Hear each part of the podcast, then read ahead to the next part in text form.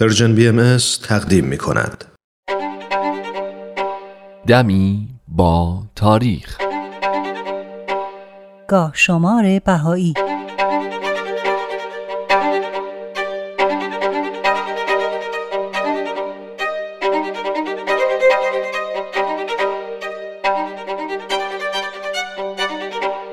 بیست و دوی تیر 1291 خورشیدی 13 ژوئیه 1912 میلادی 28 رجب 1330 هجری قمری زمانی که حضرت عبدالبها مبین آثار و تعالیم باهایی در نیویورک بودند در محافل و مجامع مختلفی حاضر می شدند و در مورد اصول دیانت باهایی برای سایرین نطق می کردند.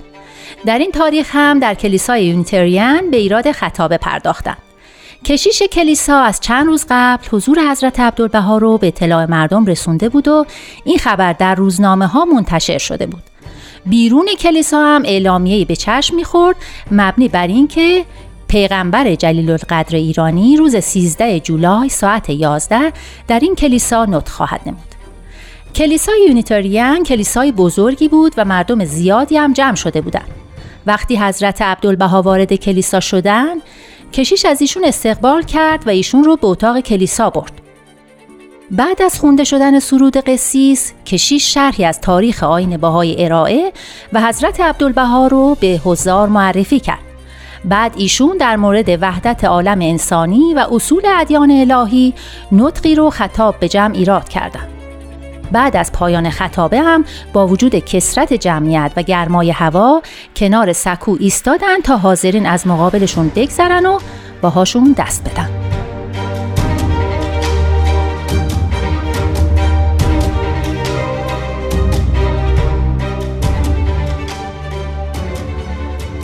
بیست و دوی تیر 1291 خورشیدی 13 ژوئیه 1912 میلادی 28 رجب 1330 هجری قمری در این تاریخ حضرت عبدالبها در نیویورک یه سر به خونه میستکلر رفتن تا مادرش رو که به علت مشکل پا در بستر افتاده بود ملاقات کنند.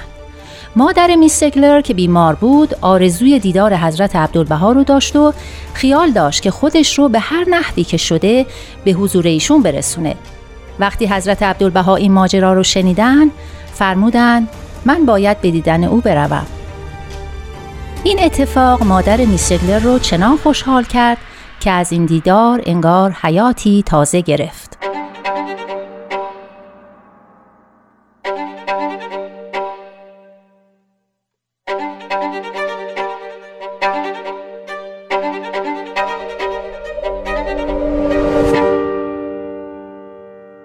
سه تیر 1296 خورشیدی 14 ژوئیه 1917 میلادی 24 رمضان 1335 هجری قمری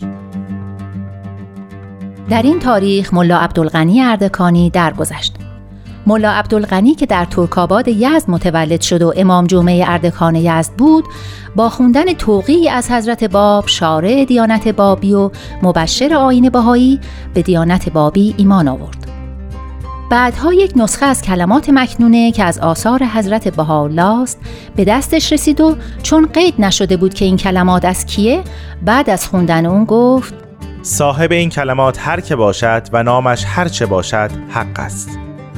چند سال بعد حضرت بهاءالله شارع دیانت بهایی درباره ایشون فرمودند. جناب آخوند نزد ما بسیار عزیز است و از جواهر وجود محسوب.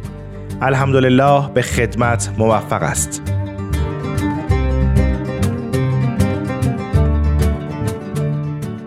در تاریخ 5 تیر 1282 خورشیدی برابر با اول ربیع الثانی 1321 قمری و در اسنای زوزای شدید یزد علیه بهاییان جناب ملا عبدالغنی اردکانی در معرض بدترین و شدیدترین شکنجه و آزار قرار گرفت تا حدی که نجاتش از اون فاجعه باور کردنی نبود. ملا عبدالغنی که طبع بسیار شوخ و تنازی داشت در عریضه معروف خودش به حضرت عبدالبها می نویسه خداوندگارا من می خواهم در دنیا حسابم را با تو صاف کنم. در فردای قیامت بر من منت نگذاری که بگویی تو را روزی دادم و حق رازقیت بر گردن تو دارم. زیرا من تا حال دیناری از مال تو خرج نکردم و هرچه خورده ام مال اهبا و بندگانت بوده. پس از این جهت هم دینی به تو ندارم. حضرت عبدالبها هم در جواب لوحی صادر کردند که در بخشی از اون خطاب به ملا عبدالغنی میفرمایند. اگر بدانی که در بساط میثاق چقدر عزیزی البته از شدت فرح پر برون آری و پرواز نمایی و نقمه و آواز آغاز کنی.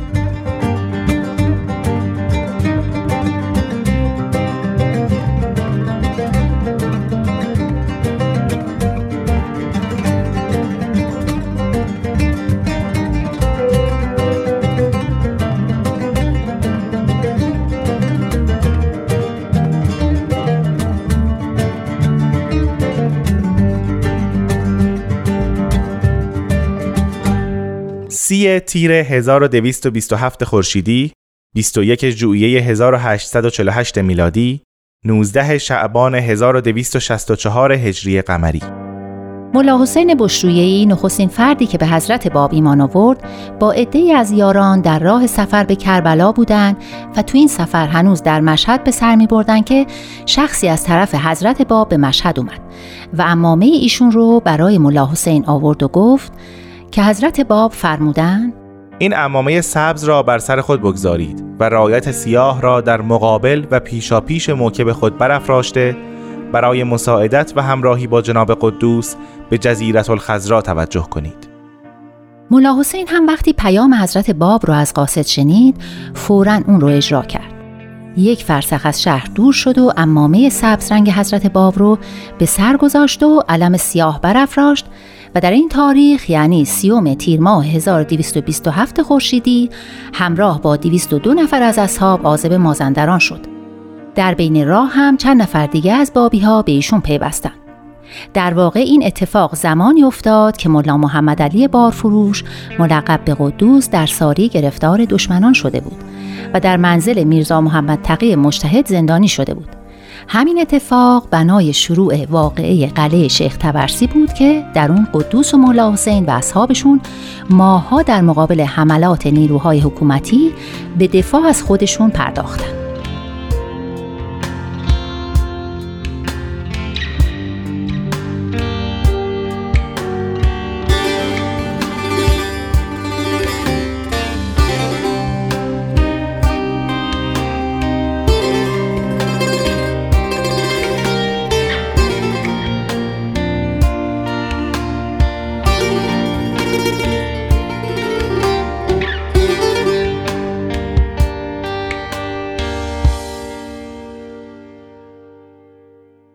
31 تیر 1299 خورشیدی 22 ژوئیه 1920 میلادی 6 ذوالقعده 1338 هجری قمری.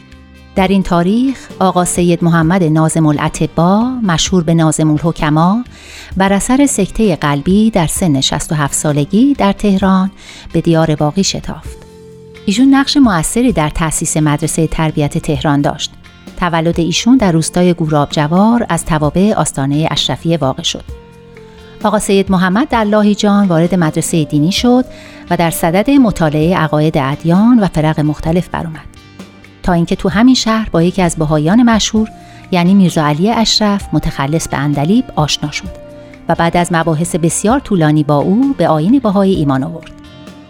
جناب نازم الحکما بعد از ایمان درس و بحث و مدرسه رو ادامه داد و ایمانش رو مستور نگه داشت تا اینکه وصول لوحی از حضرت بهاءالله خطاب به او بر اشتیاقش افزود و کمر به خدمت بست و با هر کس که قابلیتی در اون می‌دید وارد مذاکره می‌شد و دیانت جدید رو بهش معرفی می‌کرد.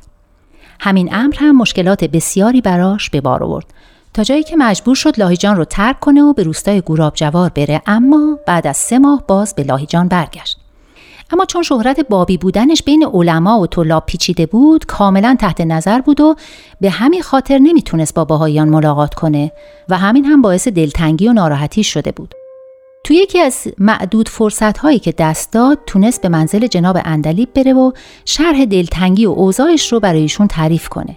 ضمنا عریضه رو هم به یکی از بهاییان که عازم ارز اقدس بود داد تا به حضرت بهاءالله برسونه در جواب این عریضه لوحی از قلم حضرت بهاءالله صادر شد این دلتنگی به جایی رسید که تصمیم گرفت همراه چند نفر دیگه از راه قزوین به تهران بره و در مدرسه سپه سالار قدیم ساکن بشه.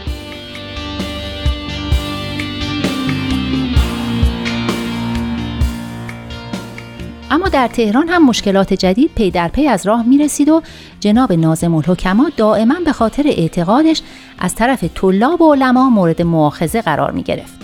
تا اینکه بالاخره با توصیه جناب ترازالله سمندری درس طب قدیم رو در دارالفنون شروع کرد و همزمان کار در بیمارستان دولتی رو هم آغاز کرد. نازم الحکما جهت خدمت پزشکی به شهرهای مختلفی رفت و در عین حال به گسترش پیام آین جدید هم می پرداخت. بنابراین به واسطه تمام خدماتی که انجام می‌داد چندین لوح از حضرت بهاءالله و حضرت عبدالبها به افتخارش صادر شده.